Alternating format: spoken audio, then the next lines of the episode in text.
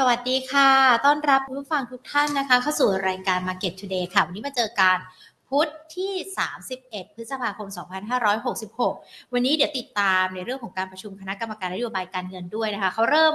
เขาเริ่มประชุมกันไปแล้ว เดี๋ยวเขาจะมีการแถลงข่าวให้กับสื่อมวลชนได้ทราบการตอนบ่ายสองก็ช่วงเวลานี้แหละ เราน่าจะได้อัปเดตการเกี่ยวกับในเรื่องของทิศทางของอัตราดอกเบี้ยของบ้านเรากันด้วยนะคะ ส่วนในเรื่องของประเด็นการลงทุนต้องบอกว่าช่วงเช้าตลาดหุ้นปรับตัวลดลงไปค่อนข้างเยอะประมาณ 12 จุดนะคะ เดี๋ยวมาไล่เรียงกัน ก่อนที่จะไปไล่เรียงกันนะคะ ขอบพระคุณผู้สนับสนุนรายการของเราค่ะ บริษัททูคอร์ปอเรชั่นจำกัดมหาชนนะคะ บริษัทเมืองไทยประกันชีวิตจำกัดมหาชน และธนาคารไทยพาณิชย์จำกัดมหาชนค่ะอะมาดูกันดีกว่านะคะว่าในเรื่องของอะขออัปเดตในเรื่องของอัตราดอกเบี้ยกันก่อนเลยดีกว่ากรงมีมติเอกฉันขึ้นดอกเบี้ยนโยบาย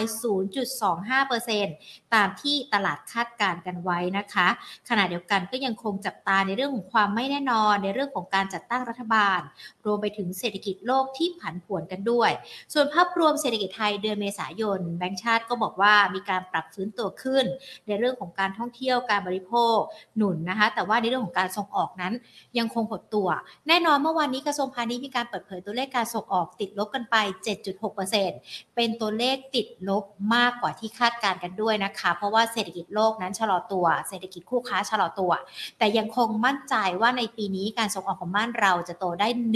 1-2%เดี๋ยวมาติดตามการทั้งในเรื่องื่องของประเด็นการส่งออกประเด็นเศรษฐกิจรวมไปถึงประเด็นในเรื่องของอัตราดอกเบี้ยกันด้วย เดี๋ยวน่าจะมีรายละเอียดชัดเจนชัดเจนนะคะว่ามติเอกฉันขึ้นดอกเบี้ย 0.25%เนี่ยมันกรงงเขาดูในเรื่องของปัจจัยอะไรกันบ้าง แล้วตามที่คาดการณ์กันไว้ว่ารอบนี้จะเป็นการขึ้นครั้งสุดท้าย ของกรงงด้วยหรือเปล่า เดี๋ยวก็ต้องติดตามกันนะคะ ว่ามันจะมีผลอย่างไรกันบ้าง แต่เรามาดูในเรื่องของการลงทุนในตลาดหุ้นกันก่อนดีกว่าค่ะ ช่วงเช้าปิดร่วงลงไป 12.30 จุดนะคะ ลดลงมา 0.80%หรือว่าปิดกันไปช่วงเช้าเนี่ย 1,522.51 จุด มูลค่าการซื้อขาย 23,248.70 ล้านบาท ปตทเป็นอันดับแรกนะคะที่มีการขายมากที่สุดแล้วก็ราคาปรับย่อลงมา เปลี่ยนแปลงกันไป 2.44%นะคะ1,532 ล้านบาท ปิดช่วงเช้า 30 บาทนะคะเดลต้าปิดกันไปนะคะ ย่อลงมา 2.84% 1,010 9 ล้านบาท BDMs นะคะปรับย่อลงมา 1.75% 951 ล้านบาท KBank ย่อลงมา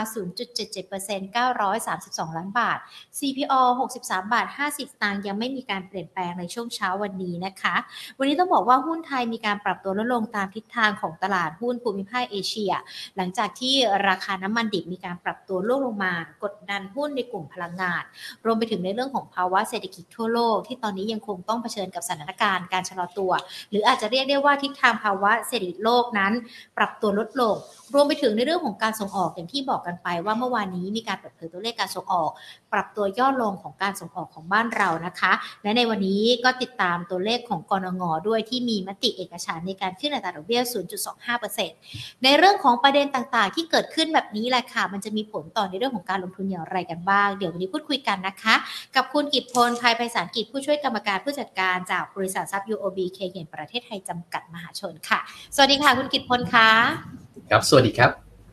แล้วติดตามกันในเรื่องของการลงทุนในตลาดหุ้นนะคะ ตลาดยังคงปรับตัวย่อลงกันอยู่ ปัจจัยจากประเทศเราก็ติดตามการ ปัจจัยในประเทศก็ติดตามอย่างบ้านเราวันนี้กรงมีมติเป็นเอกฉันท์ในการขึ้นอัตราดอกเบี้ย 0.25%คุณกิพลมองการปรับขึ้นอัตราดอกเบี้ย มีผลมากน้อยยังไงกับตลาดหุ้นบ้านเรา แล้วเขาเรียกว่ามันจะเป็นการจบรอบดอกเบี้ยขาขึ้นได้หรือยังคะสำหรับบ้านเราผมคิดว่ายังครับ แล้วก็ต้องบอกว่าสำหรับบ้านเราผมคิดว่า มีโอกาสที่ดอกเบี้ยขาขึ้นเนี่ยอาจจะขยับไปอีกสักระยะหนึ่งด้วยนะครับเอ่อต้องบอกว่าถ้ามาดูแล้วเนี่ยเอ่อสิ่งสำคัญที่เราจะต้องไปติดตามก็คือว่าจริง ๆ แล้วเนี่ยความจำเป็นในการขึ้นดอกเบี้ยนะครับของแต่ละประเทศเนี่ยอาจจะมีความแตกต่างกันไปนะครับ แล้วก็จริง ๆ แล้วถึงแม้ว่าทิศทางดอกเบี้ยของสหรัฐอเมริกาเองจะเป็นตัวหลักในการกำหนดทิศทางดอกเบี้ยโลกเนี่ยแต่ว่า มันก็มีโอกาสที่สหรัฐเองอาจจะหยุดขึ้นดอกเบี้ยก่อน แล้วเราเองอาจจะต้องขึ้นต่อไปอีกระยะหนึ่ง อันนี้ก็เป็นไปได้นะครับ หลายคนก็คงจะสงสัยนะครับว่า เอ๊ะทำไมมันเป็นแบบนั้นนะครับเออผมก็คิดว่าเดี๋ยวขออนุญาตอาจจะเอารูปให้ดูสักนิดหนึ่งละกันนะครับ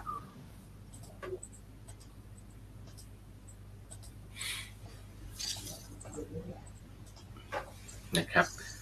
ถ้าเราลองดู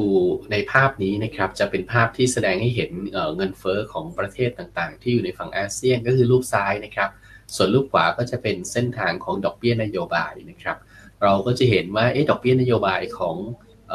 ต้องบอกว่าถ้ามาดูจากฝั่งซ้ายเนี่ยเราก็เริ่มเห็นแล้วครับว่าสัญญาณของเงินเฟ้อของประเทศต่างๆ ไม่ว่าจะเป็นสิงคโปร์ฟิลิปปินส์มาเลเซีย อินโดนีเซียไทยเนี่ยมันก็เห็นสัญญาณแล้วนะว่ามันชะลอตัวลงมาระยะหนึ่งนะครับ แล้วก็ จากนี้ไปเนี่ยก็น่าที่จะเริ่มชะลอหรือว่าเริ่มปรับตัวลดลงแล้ว แต่ทีเนี้ยผมอยากจะให้ไปดูรูปขวานะครับ ในรูปขวาเนี่ยจะเห็นว่าตัวทิศทางดอกเบี้ยนโยบายของแต่ละประเทศเองเนี่ยเออมันยังขยับขึ้นกันอยู่ อย่างเช่น ก่อนหน้านี้ของไทยเราอยู่ 1.75%วันนี้ขึ้นมาเป็น 2 นะครับ แล้วก็มาเลเซียเอง 2.75%นะครับตัวของทางด้าน สิงคโปร์อินโดนีเซียเนี่ยแล้วก็ฟิลิปปินส์อย่างเช่นตอนนี้อินโดนีเซียก็ 5.75%นะครับคำถามคือดอกเบี้ยนโยบายสหรัฐตอนนี้อยู่ที่เท่าไหร่นะครับ ตอนนี้อยู่ที่ 5.25%เพราะฉะนั้นส่วนต่างอัตราดอกเบี้ยระหว่างไทยกับสหรัฐวันนี้กว้างมากเลยนะครับ 2%กับต้องบอกว่าถ้าไม่นับวันนี้ก่อนหน้านี้ 1.75 กับ 5.25 ก็คือ 3.5%วันนี้อาจารย์เหลือสัก 3.25%นะครับทีเนี้ย ไทยกับมาเลเซีย ซึ่งเป็นคนที่มีดอกเบี้ยนโยบายต่ำที่สุดในภูมิภาคเนี่ยเเราเห็นเลยครับตั้งแต่ต้นปีว่าทิศทางของค่าเงินไทย ค่าเงินริงกิตเนี่ยค่าเงินบาทกับริงกิตเนี่ยอ่อน ในขณะที่ค่าเงินของรูเปียอินโดนีเซียเองค่อนข้างจะนิ่งนะครับหรือเคลื่อนไหวออกข้างโดยที่ไม่อ่อนไม่แข็งเนี่ยดังนั้นเราถ้าเราจะตีความเราก็พอจะตีความนะครับว่าสลับประเทศที่วันนี้ส่วนต่างอัตราดอกเบี้ยนโยบายค่อนข้างที่จะกว้างเนี่ยจะเผชิญความเสี่ยงครับ จากการที่เงินทุนอาจจะไหลออกนะครับ ซึ่งเราก็เห็นสัญญาณมาก่อนหน้านี้สัก 2 สัปดาห์แล้วนะครับ ถ้าใครมีโอกาสได้ติดตามตัวเลขบางอย่างนะครับ เดี๋ยวผมขออนุญาตเอาอันนี้ให้ดูนะครับ ค่ะ นะครับถ้าดูภาพของทางด้านทางด้านเดี๋ยวนะครับกำลังหารูปของทางด้าน ทิศทางเงินทุนไหลออกในฝั่งด้านตลาดตราสารหนี้นะครับตอนนี้เงินทุนไหลออกทั้งตราสารหนี้รวมถึงตลาดหุ้นของบ้านเราก็ยังคงเขาเรียกว่ายังไหลออกเป็นอย่างต่อเนื่องหรือเปล่าครับใช่ครับ คือเราจะเห็นนะครับว่า ถ้าไปดูตัวทางด้าน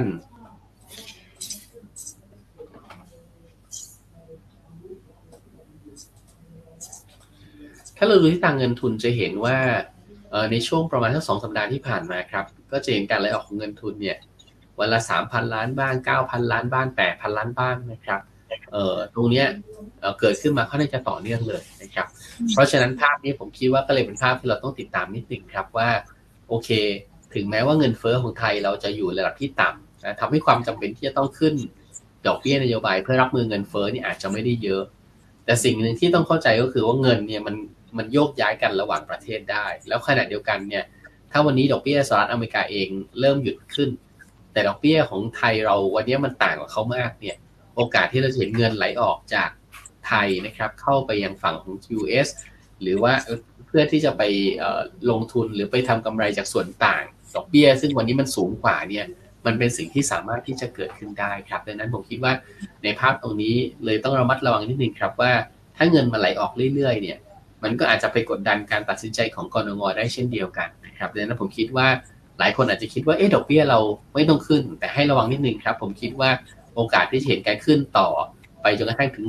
2.5%หรืออาจจะมากกว่าเนี่ยเป็นสิ่งที่เกิดขึ้นได้ ถ้าทิศทางฟันโฟยังไหลออกอยู่ครับ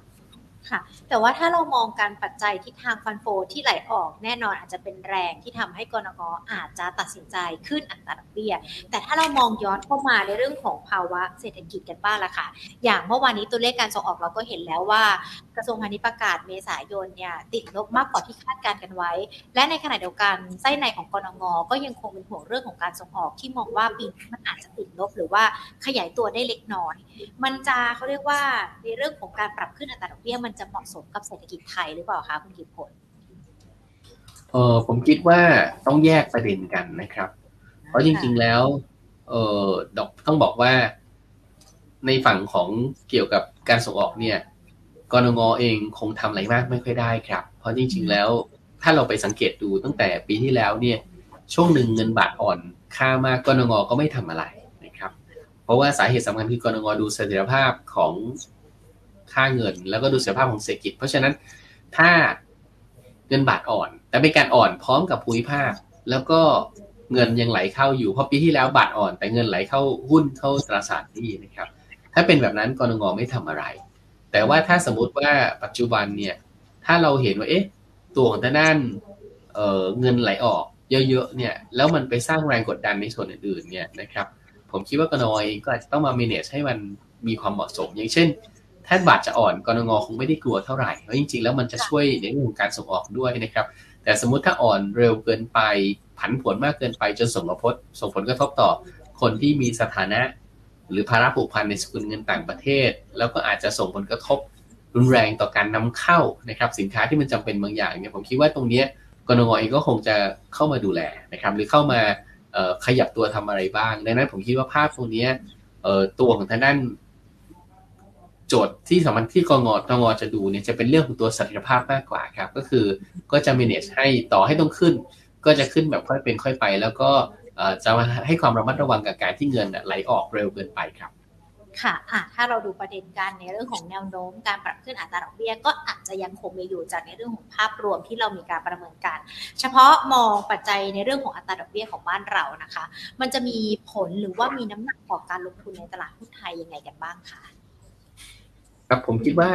มีผลนะครับ เพราะว่าในฝั่งของ ถ้าถ้ามาดูแล้วเนี่ย ก่อนหน้านี้ต้องต้องบอกว่าจริงๆแล้ว ปกติแล้ว กลุ่มธนาคารพาณิชย์เนี่ยเป็นกลุ่มหนึ่งที่หุ้นธนาคารเนี่ยมักจะได้ประโยชน์จากดอกเบี้ยขาขึ้นนะครับ หรือว่าได้ประโยชน์จากเซนิเมนต์ของการขึ้นดอกเบี้ยนะครับ ยังไงก็ตามเนี่ย ในรอบนี้ผมไม่แน่ใจว่าเออตลาดจะมองแบบนั้นหรือเปล่าดังนั้นเนื่องจากว่า ถ้าเราไปดูตอนงบไตรมาสหนึ่งจะเห็นว่า ถึงแม้ว่าส่วนต่างดอกเบี้ยของธนาคารพาณิชย์จะดูพอได้ แต่ว่าตัวเลขของสินเชื่อการเติบโตของสินเชื่อนี่มันชะลอตัวลง หรือโลนโกรดมันมันถอยลงในขณะที่ถ้าเป็นแบบนั้นเนี่ยตลาดก็จะไม่ได้มองดีครับ คือ net interest margin หรือ NIM นะครับส่วนต่างดอกเบี้ยกว้าง แต่กว้างแล้วต้องมีคนมากู้ด้วยนะแบงก์ถึงจะกำไม่ใช่แต่สมมติกว้าง แต่คนมากู้มันน้อยลงหรือเมื่อหดตัวลงไปเนี่ย ตรงนี้ตลาดเองก็จะไม่ชอบหรืออาจจะไม่ได้มองว่าเป็นผลดีต่อหุ้นในกลุ่มธนาคารก็ได้นะครับ เพราะฉะนั้นภาพตรงนี้ผมก็เลยมองว่าถ้ามามองงนี้แล้วเนี่ยกลุ่มธนาคารเองอาจจะไม่ได้ชอบเท่าไหร่ขณะเดียวกันครับ การขึ้นดอกเบี้ยเนี่ยก็อาจจะเป็นการสร้างภาระเพิ่ม แล้วก็ตามให้กลุ่มของลูกค้า อย่างเช่นพวกธนาคาร SME นะครับหรือคนที่ฐานะการเงินไม่แข็งแกร่งเนี่ยต้องมาเผชิญความเสี่ยงจากต้นทุนทางการเงินที่มันสูงขึ้นด้วยดังนั้น ลักษณะแบบนี้ครับการขึ้นดอกเบี้ยในสภาวะที่ภาวะเศรษฐกิจเราหรือตัวเศรษฐกิจเรายังดูไม่ค่อยดีเท่าไหร่เนี่ยตรงนี้จะเป็นความเสี่ยงที่อาจจะทำให้ในระยะสั้นตลาดเองมองสถานการณ์นี้ไม่ดีได้ครับอืมค่ะเศรษฐกิจไทย ถ้าล่าสุดเราดูการแบงค์ชาติบอกว่าปีนี้ปี 66 ขยายตัว 3.6%ปีหน้า 3.8%คุณกิตพอมองว่าระดับ GDP เท่านี้เหมาะสม หรือว่าเศรษฐกิจไทยมันโตไปได้อีกอะ ก็ผมคิดว่าในระดับประมาณสักสามเปอร์เซ็นต้นต้นถึงสามเปอร์เซ็นกลางๆเนี่ยก็จะเป็นตัวเลขที่น่าจะเหมาะสมแล้วนะครับ ในสถานการณ์ทางเศรษฐกิจในปีนี้ อย่าลืมว่าปีนี้เรามีความเสี่ยงในเรื่องการใช้จ่ายภาครัฐ เพราะว่าปัจจุบันเรายังตั้งรัฐบาลไม่ได้เลยนะครับ โดยไทม์ไลน์เนี่ยการตั้งรัฐบาลน่าจะแล้วเสร็จประมาณแถวเดือนสิงหากันยาวเพราะฉะนั้นกว่าที่จะเข้ามารับงานกว่าที่จะมาผ่านงบ เพราะฉะนั้นมันจะมีความเสี่ยงที่การใช้จ่ายงบภาครัฐเนี่ย อาจจะล่าช้าในช่วงปลายปีนะครับดังนั้นแรงส่งจากการใช้เงินของภาครัฐมันมันจะน้อยลงไป ดังนั้นภาพแบบนี้ครับก็จะทำให้ตัวเลขเศรษฐกิจเนี่ยมันจะมีปัจจัยถ่วงจากเรื่องของ government spending ได้นะครับดังนั้นผมคิดว่าภาพทีเนี้ยได้สามเปอร์เซ็นหรือถึงสามครั้งได้เนี่ยผมคิดว่าตัวนี้เก่งแล้วครับ แล้วก็ถือว่าดีมากแล้วในสภาวะนี้ครับ ค่ะเราเห็นภาพชัดเจนมากยิ่งขึ้นนะคะ ก็ล้อไปกับการที่กรงงมีการแถลงข่าวกันในช่วงระยะเวลาที่เราได้คุยกัน เลยได้หยิบยกประเด็นขึ้นมาคุยกับคุณกิตพลกันด้วย และนอกเหนือจากประเด็นในเรื่องของกรงงอัตราดอกเบี้ยที่เราคุยกัน การใช้จ่ายของภาครัฐทำลายในเรื่องของการจัดตั้งรัฐบาล ถือว่าเป็นอีกหนึ่งประเด็นที่เราติดตามกัน เรามองกรณีเกิด เขาเรียกว่าสุญญากาศทางการเมืองไหมคะคุณกิตพลถ้าทำลายสิงหาคม มันอาจจะสิงหากันยาไม่ได้เป็นไปตามที่คาดการกันไว้ หรือว่ามันมีเหตุการณ์อะไรก็แล้วแต่ทำให้การจัดตั้งรัฐบาลอาจจะช้ามันมีผลมากน้อยอย่างไรบ้างประเด็นหลักคงจะเป็นเรื่องเกี่ยวกับการเมืองนะครับ เพราะว่ากฎเกณฑ์หลาย ๆ อย่างของเราในการที่จะตั้ง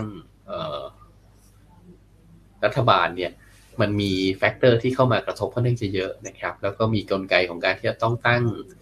หรือต้องเลือกตั้งให้ได้ตัวของทางด้านนายกรัฐมนตรีก่อน ถึงจะมาตั้งรัฐบาลได้นะแถมต้องใช้เสียงของสองสภาฉะนั้นลักษณะแบบนี้ครับ มันก็ทำให้กลไกหรือความซับซ้อนหลาย ๆ อย่างในเรื่องของการต่อรองผลประโยชน์ในช่วงก่อนหน้าที่จะมีการตั้งรัฐบาลเนี่ยมันเป็นสิ่งที่มันจะมีโอกาสเกิดขึ้นนะครับ ในภาพตรงนี้เนี่ยเราก็จะเห็นว่าออพอมีการ ความไม่แน่นอนตัวนี้มันพอมันยาวนานเนี่ย ตลาดเองก็จะรับทำใจทำใจลำบาก หรือว่าเลือกทางไม่ถูก สมมุติว่าพักการเมืองใหม่เนี่ยมีนโยบายซึ่งตลาดเองอาจจะไม่ชอบนะครับสมมุติว่าไม่ชอบไม่อาจจะเป็นเพราะว่าเปลี่ยนแปลงการทำงานหลายๆอย่างอะไรก็แล้วแต่เนี่ย แต่อย่างน้อยสุดตลาดก็จะรับรู้ว่ายังไงก็แล้วแต่คนนี้แน่ๆนะเพราะฉะนั้นตลาดเองก็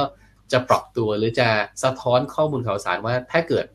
ไม่ชอบแต่มันเกิดขึ้นแล้วเนี่ย ผลกระทบจะเป็นยังไง sector ไหนบ้าง sector ไหนโดน sector ไหนไม่โดน ตลาดจะมองภาพนั้นได้ แต่สถานการณ์ณปัจจุบันเนี่ยมันทำไม่ได้ครับ คือต้องบอกว่า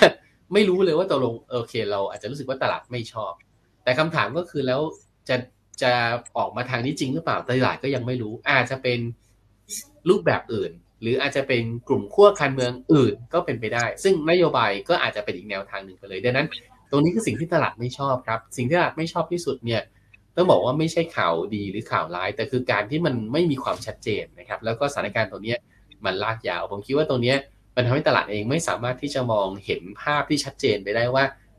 ภาพของเศรษฐกิจในช่วงต่อไปจะเป็นยังไง จะถูกผลักดันด้วยกลุ่มไหน อันไหนดี อันไหนไม่ดี ผมคิดว่าภาพตรงนี้จะเป็นปัจจัยถ่วงครับ ถ้าเราไปย้อนดูปี 2019 นะครับ ซึ่งช่วงเวลาดังกล่าวในการใช้จ่ายเงินภาครัฐมีความล่าช้า กลุ่มหนึ่งที่แย่ค่อนข้างจะนานก็คือกลุ่มที่ใช้จ่ายเงินภาครัฐ อย่างเช่นกลุ่มรับเหมาก่อสร้างนะครับ เราก็เห็นว่าปีนั้นเนี่ยรับเหมาก่อสร้างเนี่ยซึมยาวเลย ตั้งแต่กลางปีจนกระทั่งถึงเสาสิบปีได้นะครับเพราะฉะนั้นเพราะฉะนั้นภาพปีนี้ผมคิดว่าก็ต้องระวังช่วยเช่นเดียวกันว่า ถ้าเป็นแบบนี้อะไรที่มันเป็นแรงส่งจากการใช้จ่ายภาครัฐจากนโยบายของรัฐบาลเนี่ยอาจจะไม่ดีเป็นระยะเวลานานได้ครับ ค่ะ ความไม่ชัดเจนในเรื่องของนโยบาย หรือว่าแม้แต่การดำเนินการเนี่ยแน่นอนเป็นสิ่งที่ตลาดไม่ชอบนะคะ และในขณะเดียวกันใครที่จะเข้ามาดำรงตำแหน่งหรือว่ามีส่วนเกี่ยวข้องกับในเรื่องของภาคการลงทุนภาคเศรษฐกิจอันนี้ เรามองว่าจะต้องมีคุณลักษณะแบบไหนหรือว่าอาจจะเป็นใครมีชื่อชัดเจนแล้วตลาดถึงอาจจะแบบว่าพลิกฟื้น หรือว่าอาจจะมีความมั่นใจได้ระดับหนึ่งแบบนี้ พอจะเป็นไปได้ไหมคะคุณกิตพล ครับจริงๆแล้วผมคิดว่าตลาดเองก็มีคนที่ชอบแหละครับ หรือว่าจริง ๆ แล้วตลาดเองก็ไม่ถึงกับเรื่องมาก เพราะเราก็เห็นว่าแปดที่ผ่านมาเราก็เลือกอะไรไม่ค่อยได้ ซึ่งจริง ๆ แล้วมันก็ตลาดเองก็ยังไปได้นะครับ เพียงแต่ว่าตลาดเองชอบคนที่มีประสบการณ์ โดยเฉพาะเราจะเห็นว่าหลังๆ เนี่ยภาวะเศรษฐกิจเนี่ยมันมีความเชื่อมโยง ไม่ใช่แค่กับภาคเศรษฐกิจจริงอย่างเดียว แต่คือภาคการเงินและภาคของตลาดทุนด้วย เพราะฉะนั้น ถ้ามีคนทำงานที่มีความเข้าใจระบบเศรษฐกิจ แล้วก็เข้าใจในเรื่องของตัวความเชื่อมโยงระหว่างตลาดเงินตลาดทุนกับเศรษฐกิจได้เนี่ยก็จะเป็นตัวเลือกที่ตลาดเองอยากจะเห็นครับจริงจริง ๆ ก็มีนะครับเพียงแต่ว่าคนคนนั้นจะได้ทำงานหรือเปล่าหรือจริงๆแล้วสุดท้ายเนี่ยจะทำงานในตำแหน่งไหนนะครับ จะเป็นที่ปรึกษาหรือว่าจะเป็นในส่วนงานยังไงเนี่ยผมคิดว่าวันนี้มันก็ยังไกลไปที่เราจะมองเห็นครับ แต่ว่าจริงๆแล้วถ้าถามเรื่องคุณสมบัติอย่างเดียวก็คือ คนที่เชื่อมโยงตลาดทุนกับภาคเศรษฐกิจจริงได้ครับ เรามาลุ้นกันนะคะ ว่าคนที่เชื่อมโยง ภาคเศรษฐกิจจีนกับเรื่องของการลงทุนจะเป็นใครนะคะ น่าจะบอกความชัดเจนได้มากยิ่งขึ้น ถ้าเรารู้ชื่อกันนะ หลังตอนนี้ให้เขาลองพิจารณากันไปดูก่อนว่าใครมีความเหมาะสม ปัจจัยในบ้านเราที่ดูกันดอกเบี้ยในเรื่องของสถานการณ์การเมือง อาจจะเป็นในเรื่องของการที่ตลาดให้น้ำหนักค่อนข้างที่จะมาก แล้วปัจจัยจากต่างประเทศล่ะคะ หลังจากที่เราค่อนข้างที่จะผ่อนคลายในเรื่องของหนี้ของสหรัฐกันไปแล้ว คุณเก็บพลมองปัจจัยต่างประเทศตอนนี้มีอะไรกันบ้างคะราคาน้ำมันที่มันปรับลดลงกดดันหุ้นกลุ่มพลังงาน รวมไปถึงปัจจัยอื่น ๆ มันมีอะไรที่นักลงทุนต้องระมัดระวังด้วยไหมคะผมคิดว่าปัจจัยสำคัญที่นักลงทุนต้องติดตามในช่วงเวลาตรงนี้เนี่ยนะครับ ก็คือเรื่องของปัจจัยต้องบอกว่าสถานการณ์ในต่างประเทศโดยเฉพาะฝั่งสหรัฐอเมริกาเพดานนี้ต่างๆ ผมคิดว่าไม่น่าจะมีความกังวลอะไรเป็นพิเศษแล้วนะครับ แต่ว่า สิ่งหนึ่งที่ทำให้ตลาดเองมากังวลเนี่ยอาจจะเป็นเรื่องทิศทางการดำเนินนโยบายของธนาคารกลางสหรัฐมากกว่านะครับ เราก็จะเห็นว่าหลังจากที่มีประเด็นต้องบอกว่าหลังจากตัวแปรหรืออย่างทางเศรษฐกิจออกมาแล้วเนี่ยเราเริ่มเห็นภาพที่ว่ามีความไม่ชัดเจนครับว่าตัวลงแล้วดอกเบี้ยนโยบายสหรัฐเองเนี่ยจะนิ่งหรือว่าจะยังคงขยับขึ้นได้อยู่นะครับ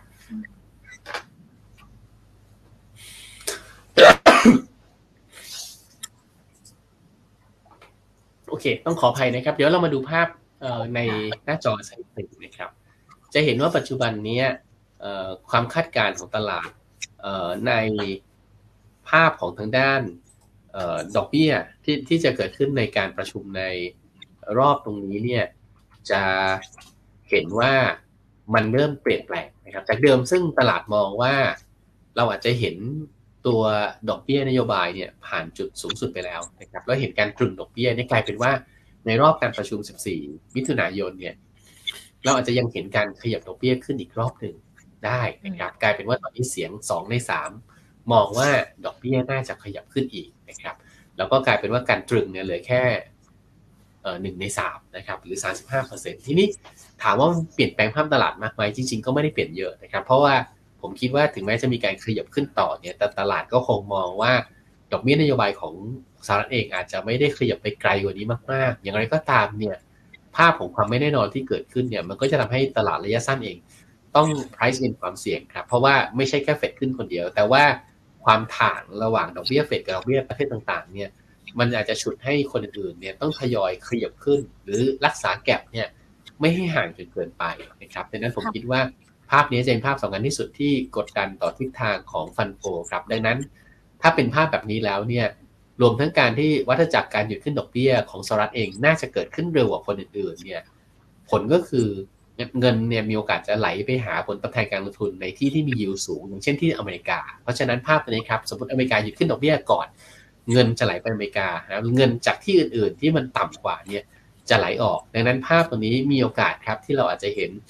เงินดอลลาร์แข็งค่าขึ้น แล้วก็ในหลาย ๆ ตลาดเองอาจจะเห็นการอ่อนค่าของสกุลเงินครับ โดยเฉพาะบ้านเราเองน่าจะเห็นภาพนี้ไปในช่วงหนึ่งหรือสองไตรมาสข้างหน้าครับ แสดงว่าในรอบหนึ่งถึงสองไตรมาสข้างหน้า เราก็ยังคงเห็นดัชนีอาจจะไปไหนไม่ได้ไกลด้วยหรือเปล่าคะเพราะว่าทั้งในเรื่องของฟันโฟกันด้วยเรื่องของทิศทางอัตราดอกเบี้ยด้วย หรือว่าแม้แต่เรื่องของค่าเงินกันด้วยอะค่ะ ใช่ครับ คือถ้ามองเป็นภาพนี้ก็แปลว่าความเสี่ยงหลายอย่างโดยเฉพาะจากเงินไหลออกเนี่ยก็ทำให้เซ็นเน็กเราคงจะยังไม่ใช่ขาขึ้นในเร็วนี้นะครับ ดีที่สุดก็คือเป็นการแกว่งตัวออกข้างครับ ซึ่งประเมินจากประมาณการกำไรล่าสุดที่อยู่มันแถว 90 ไปปลายถึงประมาณ 100 บวกลบเนี่ย ก็อาจจะพอตีเป็นกรอบของเซ็นดีเด็กกลมๆ ได้ที่ประมาณพันห้าถึงพันเจ็ดนะครับ หรือถ้าเราคิดว่ามันมีความเสี่ยงเกี่ยวกับการปรับลดประมาณการกำไร เนื่องจากเรื่องของตัวค่าแรงขั้นต่ำนะครับ หรือประเด็นอื่นๆเข้ามาด้วยเนี่ยอาจจะทำให้กำไรต่อหุ้นของเซ็นดีเด็กมันขยับลงไปต่ำกว่าร้อยบ้างนะก็ถ้าเป็นภาพนั้น เราอาจจะเห็นกรอบการเคลื่อนไหวของเซ็นดีเด็กเนี่ยอยู่ประมาณพันสี่ไปปลายถึงประมาณพันหกปลายได้ครับ ก็ผมคิดว่า ดาวไซต์ตลาดไม่ได้เยอะ เพียงแต่ว่าตลาดเองก็จะเป็นกรอบที่ขยับตัวลงนะครับ ก็อาจจะมองกลมค่าพันสี่แปดสิบถึงพันหกแปดสิบเอ่อถ้าลงมาต่ำพันห้าน่าจะเป็นโอกาส แล้วก็ไม่ได้มองว่ามันจะต้องลงแบบไม้เดียวลงไปลึกๆครับ อืมค่ะอ่าถ้ามองเป็นโอกาสในเรื่องของการปรับตัวย่อลงของตลาดหุ้น แล้วก็เป็นโอกาสของนักลงทุนที่จะมองหาหุ้นที่รอการฟื้นตัวกันได้นะคะ คุณเก็บพลแนะนำนักลงทุนยังไงดีคะสำหรับเรื่องของการลงทุน แบ่งไม้พอร์ตการลงทุนหรือว่าแม้แต่การเลือกหุ้นกันด้วยอะค่ะเอ่อผมคิดว่าที่หนึ่งเลยคือตั้งตั้งธงเรื่องของ sector ให้ได้ก่อนนะครับ คือการตั้งธงเรื่อง sector เนี่ยเราต้องมามาดูอะไรบ้างนะครับ ผมคิดว่าอันที่หนึ่งเนี่ยเราอาจจะต้องลองมาดูก่อนว่าจริง ๆ แล้ว ตั้งแต่ต้นปีเป็นต้นมาเนี่ยภาพของตลาดเนี่ยมันมันเป็นยังไงนะครับเเราถ้ามาดูตั้งแต่ต้นปีเนี่ย ต้องยอมรับว่าเอ่อ set index เนี่ย เป็นตลาดที่แย่กว่าหลายที่นะครับ เพราะว่าเอ่อเทียบกันแล้วเนี่ยหลายๆตลาดยังมีการปรับประมาณการกำไรขึ้น ในขณะที่ set index เนี่ยถูกปรับประมาณการกำไรลง เอ่อถ้าเรามาดูไส้ของการปรับ ก็จะเห็นว่าเอ่อตั้งแต่ต้นปีนะครับ ในกลุ่มที่ดูปรับประมาณการลงส่วนใหญ่จะเป็นกลุ่มที่อิงเศรษฐกิจภายนอกนะอย่างเช่นเอ่อ packaging petrochemical นะครับ energy นะครับ อาจจะมีไฟแนนซ์นะที่เป็นในประเทศที่ปรับลงเพราะความกังวลเรื่องของหนี้เสียหรือการตั้งสำรองนะครับ แต่นอกจากนั้นแล้วเนี่ย กลุ่มที่มีการปรับประมาณการกำไรขึ้นเนี่ยส่วนใหญ่จะเป็นหุ้นที่อิง ภาพเศรษฐกิจในประเทศ หรือว่าได้ประโยชน์จากการฟื้นตัวของการท่องเที่ยวและการเปิดเมือง ไม่ว่าจะเป็น property healthcare นะครับ bank sector นะครับ commerce พวกนี้เป็นต้นครับ เพราะฉะนั้นภาพตัวนี้ก็แปลว่า ถ้าเราจะอยู่กับตลาดเนี่ยไอ้กลุ่มที่อิงภายนอกเนี่ยคงจะยังคาดหวังอะไรไม่ค่อยได้ หรือต้องใช้เวลานะครับกว่าจะเห็นการฟื้น แต่ว่า ไอ้กลุ่มที่อิงภาพการฟื้นตัวของเศรษฐกิจประเทศเนี่ยน่าจะเป็นกลุ่มที่คาดหวังการฟื้นตัวได้ดีกว่านะครับดังนั้นเราก็และขณะเดียวกันเนี่ยจะมีประเด็นเกี่ยวกับเรื่องการตรวจสอบต่างๆเนี่ยก็น้อยกว่านะครับเกี่ยวกับการตรวจสอบกลุ่มทุนใหญ่ต่างๆก็น้อยกว่าดังนั้น ผมคิดว่า commerce กับท่องเที่ยวนะครับก็ยังเป็น sector ที่น่าสนใจ หรือว่าปรับตัวลดลงในช่วงภาวะเวลาช่วงนี้เนี่ยจะเป็น target ในการเข้าซื้อนะครับนอกจากนั้นแล้ว ภาพของการชะลอตัวของเอ่อตัวของทางด้านราคาพลังงานนะครับซึ่งจะทำให้ต้นทุนของหลาย ๆ อุตสาหกรรมปรับตัวลดลงเนี่ยก็น่าจะทำให้กำไรของหุ้นบางกลุ่มเนี่ยมันปรับขึ้นมาค่อนข้างจะดีด้วยนะซึ่งการลดลงของราคาก๊าซธรรมชาตินะครับทำให้หลายกลุ่มอุตสาหกรรมเลยเนี่ยน่าจะฟื้นแต่ว่าหลัก ๆ เลยที่ฟื้นเนี่ยจะมีสองกลุ่มก็คือไฟฟ้ากับนิคมนะครับ ทีนี้ไฟฟ้าฟื้นเนี่ย เราก็อาจจะเกรงใจนิดหนึ่งนะเพิ่นว่าไฟฟ้าอาจจะเกี่ยวพันกับกลุ่มทุนใหญ่นะครับ ก็เลยทำให้การฟื้นตรงนี้อาจจะนักลงทุนเองก็อาจจะไม่ค่อยกล้าเท่าไหร่ แต่ว่าถ้าสมมตินักลงทุนกลัวแบบนั้นเนี่ยนิคมเองก็อาจจะเป็นตัวเลือกที่น่าสนใจนะครับเพราะว่าเราก็จะเห็นว่านิคมเองเนี่ยจริงๆ แล้วเขาก็มักจะมีลูกที่ทำธุรกิจขายไฟฟ้า ขายสารุปโภคให้กับคนที่ซื้อที่หรือในนิคมนะครับหรือเช่าที่ในนิคมเนี่ยแล้วก็ขนาดเดียวกันเนี่ยในฝั่งตัวพวกนั้นเนี่ย ไม่ค่อยมีความเสี่ยงจากเรื่องของความเป็นกลุ่มทุนใหญ่ด้วยนะครับ ดังนั้นผมคิดว่าถ้ามองแล้วนะครับ ไฟฟ้าถ้าเลือกอาจจะเป็นพวกบีกริมที่ไม่ได้เกี่ยวกับกลุ่มทุนใหญ่สักทีเดียวนะครับ แล้วก็หรือไม่งั้นอาจจะเป็นนิคมอุตสาหกรรมก็จะได้ผลดีจากต้นทุนแก๊สธรรมชาติที่ลดลงนะครับ ไม่ว่าจะเป็นอมตะวาเป็นต้นนะดังนั้นก็เราอาจจะมอง commerce มองท่องเที่ยวนะครับ มองตัวทางด้านนิคมอุตสาหกรรมนะครับ ที่เหลือ อาจจะเป็นหุ้นรายตัวที่เราเห็นโมเมนตัมที่ดี หรือมีการฟื้นตัวต่อเนื่องมาจากสถานการณ์หลังจากโควิดครับ อย่างเช่นตัวไหนบ้างคะที่ฟื้นตัวต่ออ่าผมคิดว่าถ้าเป็นตัวของคือตัวหนึ่งที่เราชอบนะครับ เราก็มองว่าอย่างโรงภาพยนตร์อย่างเมเจอร์เองก็เป็นตัวเลือกที่ที่ดูน่าสนใจนะครับสาเหตุก็คือถ้าเราไปดูแล้วเนี่ยเมเจอร์เองเอ่อตอนที่เจอสถานการณ์โควิดเข้าไปเนี่ย เขาต้องปิดโรงหนังเนี่ยหกเดือนเลยนะครับ เปิดได้ครึ่งปีนะปิดครึ่งปี เปิดครึ่งปีนะครับ แล้วก็ตอนที่ปิดอยู่ก็โชคร้ายด้วยเพราะว่ามันก็จะมีบางส่วนที่อาจจะมีค่าเช่าที่ต้องจ่ายอยู่อย่างเงี้ยนะครับก็กลายเป็นว่าเงินไม่มีแต่เลือดไหลออกนะทีนี้สายงานปัจจุบันเนี่ยเราก็เห็นว่าหลายๆอย่างมันดีขึ้นหนึ่งกลับมาเปิดได้เต็มที่แหละนะครับคนกลับมาใช้ชีวิตเป็นปกติมากขึ้นสองหน้าภาพยนตร์ปีนี้ค่อนข้างที่จะดีมาก อันที่สามก็คือสัญญาเช่าที่มันเคยเป็นสัญญาที่แบบทำให้เลือดไหลออกเนี่ยวันนี้ก็การปรับก็เป็นสัญทิศทางที่ดีขึ้น ก็คือปรับอิงรายได้ ไม่ได้มีขั้นต่ำนะครับ แล้วก็จากเดิมแล้วก็ขณะเดียวกันเนี่ยมันก็จะเป็นการอิงรายได้ ซึ่งทำให้มีความ flexible มากขึ้น ถ้ารายได้ลดค่าเช่าก็ต้องลดนะครับดังนั้นตรงนี้มันจะทำให้เกิดเซฟวิ่งขึ้นมาจากช่วงก่อนหน้านั้นเนี่ยปีหนึ่งประมาณสักร้อยกว่าล้านได้ดังนั้นถ้ามองเลยหลายอย่างรวมกันแล้วเนี่ย ไม่ขี้เหร่ครับ แล้วก็ราคาปัจจุบันเนี่ยเราไปดู PE อาจจะรู้สึกตกใจว่าเอ้ยทำไม PE 40กว่าเท่าแต่ในความเป็นจริงแล้ว ผลประกอบการปีที่แล้วเป็นปีแรกที่เพิ่งพิจมาทีกำไร ซึ่งกำไรมันจะยังบางอยู่นะครับ ดังนั้นก็จะถือว่าแพงมาก แต่ถ้าเรามอง PE มาปีปีนี้ก็อาจจะเป็น PE ประมาณ 15-16 เท่าครับ แล้วก็ถ้ากลับไปสู่ระดับ pre covid ในปีหน้าได้ สักประมาณพันล้านต้นๆเนี่ย PE ก็อยู่สัก 12-13 เท่าเท่านั้นเองนะครับดังนั้นราคาปัจจุบันแล้วก็ บวกกับยิวที่มากกว่า 5%รวมทั้งอยู่บนเส้นทางการขึ้นตัวไปยังปีหน้าด้วยเนี่ยผมคิดว่าโรงภาพยนตร์อย่างเมเจอร์ก็ดูน่าสนใจครับอ๋อแสดงว่าก็ตอบคำถามของคุณทีละที่สอบถามมาเลยนะคะว่าเมเจอร์ยังมีอนาคตไหมนี้คุณกิจพลตอบให้เลยนะคะ ว่าเมเจอร์ก็ยังคงน่าสนใจกันอยู่ นอกเหนือจากเมเจอร์แล้วยังมีกลุ่มอื่น ๆ ที่ หรือว่าตัวอื่นที่หลังโควิดแล้วเขาจะฟื้นไหมคะพอพอพอบอกพอตัวเมเจอร์มาปุ๊บเห็นภาพชัดเจนเลย ว่าจากโคครับวิดก็จะมีถ้าไปดูกลุ่มท่องเที่ยวนะครับ เราก็จะพบว่าจริงๆแล้วท่องเที่ยวเนี่ยก็เป็นกลุ่มที่ที่ฟื้นมาในระดับหนึ่งหลังจากสถานการณ์ของโควิดเนยนะครับ แต่ทีเนี้ยเราก็เห็นว่าปีที่แล้วเนี่ยโอ้ท่องเที่ยวก็ฟื้นมาเยอะนะ ปีเนี้ยการจะฟื้นต่อก็ต้องมาดู driver ของการท่องเที่ยวครับ ซึ่ง driver ของการท่องเที่ยวปีที่แล้วเนี่ยคนที่มาเยอะก็เป็นยุโรปนะครับ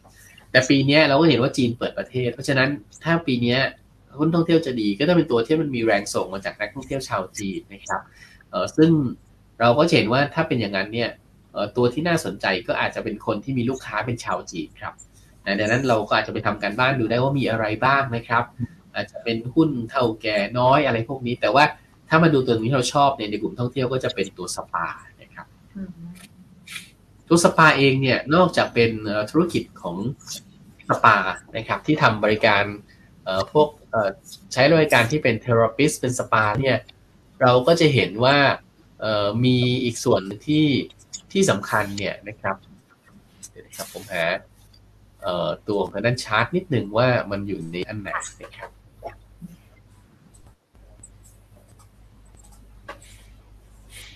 นะโอเคนะครับ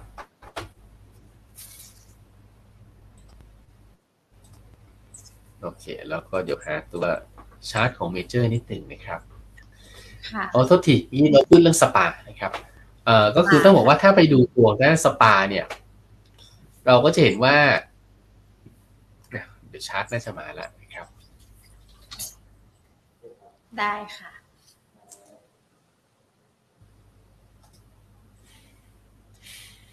อะเดี๋ยวนะครับเอ่อชาร์ตมันโหลดนานมากเลย เดี๋ยวสักครู่นะครับ ได้ค่ะ มาแล้วค่ะ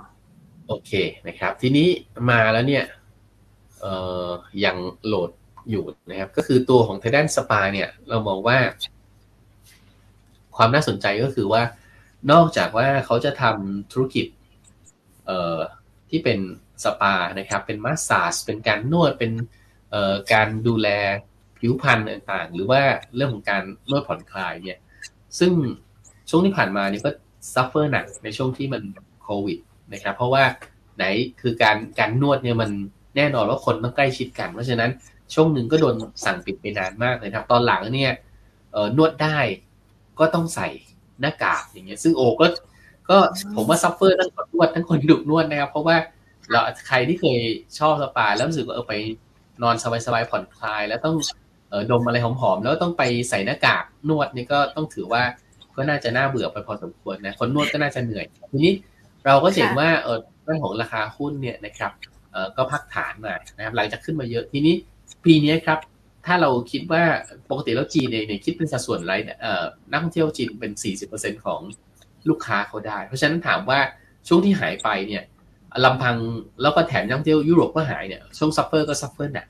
แต่วันนี้พอกลับมาแล้วเนี่ยแล้วก็ไตรมาสหนึ่งเริ่มมีที่ต่างของกำไรที่ดีกว่าคาดเนี่ยถ้าจีนมาได้จริงนะครับผมคิดว่าในภาพตรงเนี้ย เราก็น่าจะเห็นการฟื้นตัวของสปาที่เด่นกว่าคนอื่น เพราะคนอื่นเนี่ยอาจจะอาจจะไม่ได้มี exposure ของจีนเยอะขนาดนั้น แต่สปาเองเนี่ยมี exposure ลูกค้าที่เป็นจีนเยอะพอสมควรนะครับ บวกกับการที่เราเห็นแล้วว่าในราคาหุ้นเนี่ยมีการสะสมในกรอบแถว 10ถึง12 บาทนะครับ เฉลี่ยก็คือแถว 10 บาท 11 บาทตรงนี้ดังนั้น ในภาพตัวนี้ครับราคาหุ้นถ้ายืนหลักตรงนี้ไปได้เนี่ยเราก็น่าจะเห็นการตั้งหลักนะครับ ซึ่งเราใกล้ราคาเหมาะสมทางพื้นฐานของสปาเนี่ยที่ 14 บาท 20นะครับนะก็ ลองทำการบ้านดูครับ ผมคิดว่าก็เป็นตัวหนึ่งที่น่าจะเห็นผลดีทั้งจากเทรนด์ท่องเที่ยว แล้วก็การที่ปีนี้เนี่ยเราน่าจะมีนักท่องเที่ยวจีนเข้ามาเป็นสัดส่วนที่มีนัยสำคัญครับอืมค่ะอะก็เป็น 2 ตัวเมเจอร์กับสปานะคะ ที่จะเป็นหุ้นที่โดดเด่นได้ หลังจากช่วงที่โควิด อาจจะหมดเสน่ห์หมดความน่าสนใจกันไป แล้วตอนนี้ก็ฟื้นขึ้นมาแล้วด้วยนะคะก็แถมให้อีกตัวก็ได้นะครับก็คือตัวเอ่อตัวของทางด้านเอ่อ BJC BJC เองเนี่ยก็ทำพวกค้าปลีกนะครับ ทีนี้ตัว BJC เองเนี่ยทำค้าปลีกเนี่ยแล้วมันมีธุรกิจอื่นด้วยก็คือธุรกิจทำแพคเกจิ้งครับ บรรจุภัณฑ์พวกขวดพวกกระป๋อง ซึ่งช่วงที่ผ่านมาก็จะไม่ค่อยดีเท่าไหร่นะฮะเนื่องจากว่าเจอเรื่องผลกระทบของต้นทุนเข้าไปนะครับต้นทุนราคาก๊าซธรรมชาติที่ขึ้นสูงมากๆเนี่ยก็ทำให้โอ้ต้นทุนการทำขวด หรือว่าค่าโลหะมันขึ้นเนี่ย กระป๋องก็แพงขึ้น แต่วันนี้เราก็จะเห็นว่าก๊าซธรรมชาติลงมาเร็วมากๆ เพราะฉะนั้นในภาพตัวนี้ครับไตรมาสสองเนี่ยธุรกิจค้าปลีกของเขาน่าจะดีขึ้นตามการท่องเที่ยว ตามการเปิดเมืองขณะเดียวกันธุรกิจพวกผลิตแพคเกจิ้งบรรจุภัณฑ์เนี่ยก็ฟื้นตัวจากต้นทุนพลังงานที่ลดลงด้วยเช่นเดียวกันนะครับแต่นั้นผมคิดว่าก็เป็นอีกตัวหนึ่งครับที่น่าสนใจราคาหุ้นปรับฐานลงมา หลังจากขึ้นไปแรงเนี่ย ผมคิดว่าในโซนแถว 35 บาทบวกลบนี่กลับมาสู่จุดที่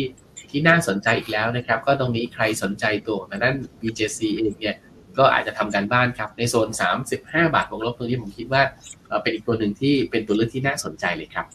ค่ะ เราได้เห็นปัจจัยต่างประเทศในประเทศกันแล้วรวมไปถึงหุ้นที่นักลงทุนอาจจะใช้จังหวะที่ตลาดยังคงปรับตัวย่อลงแบบนี้เข้าไปค่อยๆทยอยซื้อทำกำไรกันได้นะคะ วันนี้คุณผู้ชมที่ติดตามเราค่ะ คุณกิพลไม่ว่าจะเป็นทาง Facebook แล้วก็ YouTube ไม่ได้มีใครถามเป็นลายตัวมาเลยนะคะ มีคุณธีระสอบถามตัวเมเจอร์มา แต่หลาย ๆ ท่านอยากรู้เกี่ยวกับในเรื่องของการขึ้นอัตราดอกเบี้ยที่อาจจะอยากให้คุณกิตพลอธิบายเพิ่มเติมด้วยนะคะ อย่างคุณวีระบอกว่าการขึ้นดอกเบี้ยจะทำให้เกิด NPL มากขึ้นหรือเปล่าครับ หรือว่าอีกหนึ่งท่านคุณจาวิสนะคะบอกว่า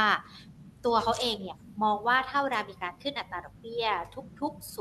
0.25%อาจจะดึงเงินออกจากตลาดประมาณ 50 จุด คุณกิตพลอธิบายหรือว่ามีคำแนะนำยังไงเกี่ยวกับในเรื่องนี้กันบ้างหรอคะ เป็นไปได้ครับ เพราะว่าจริง ๆ แล้วปกติแล้วเนี่ย ดอกเบี้ยขาขึ้นเนี่ยเป็นสิ่งที่ ภาพของการลงทุนในสินทรัพย์เสี่ยงเนี่ยไม่ค่อยจะชอบนะครับ เวลาที่เราเห็นดอกเบี้ยนโยบายขยับขึ้นเนี่ยส่วนใหญ่แล้วตลาดอาจจะ react ในทางที่เป็นลบนะครับ แล้วก็ขณะเดียวกันเนี่ยทางด้านของตัวความเสี่ยงก็คือว่า ถ้ามีคนที่กู้ยืมเงิน หรือเป็นลูกหนี้ครับ โอกาสที่มันจะกลายเป็นหนี้เสีย มันก็จะมีเพิ่มสูงขึ้นโดยเฉพาะผู้ที่เป็นหนี้ลอยตัว นะครับดังนั้นภาพของการขึ้นดอกเบี้ยนโยบายตัวนี้แถมเป็นการขึ้นดอกเบี้ยนโยบายแบบ คะแนนเสียงเป็นเอกฉันนะซึ่งเราเห็นว่าเวลาเอกฉันปุ๊บเนี่ยส่วนใหญ่ทุกคนมักจะคิดว่าเอ้ยรอบหน้าเนี่ยสงสัยยังก็ขึ้นต่อแต่เมื่อไหร่ที่แรงส่งของการขึ้น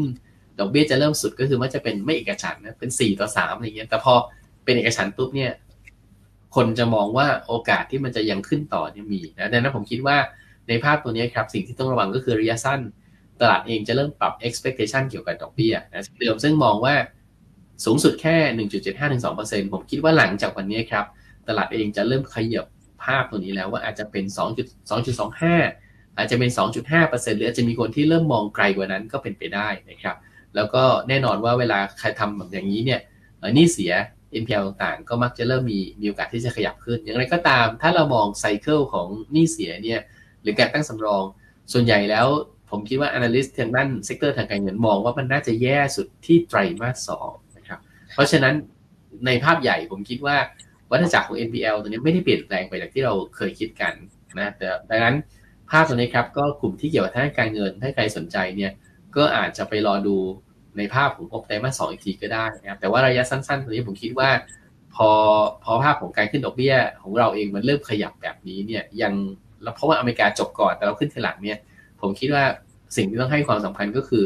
การเผื่อความเสี่ยงเกี่ยวกับเรื่องของตัวดอกเบี้ยที่จะขยับไปมากกว่าที่เราคิดกับ 2 ก็คือ การที่เงินบาทอาจจะอ่อนในระยะหนึ่งครับค่ะ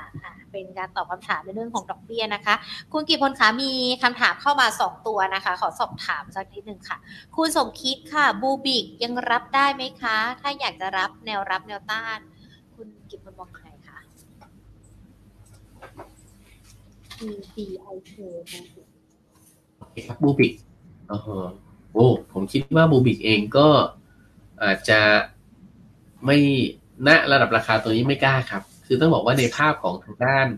Bluebik ที่ฟื้นตัวเนี่ยส่วนหนึ่งก็คือต้องบอกว่าเป็นการลงมาถึงแนวรับสำคัญนะครับ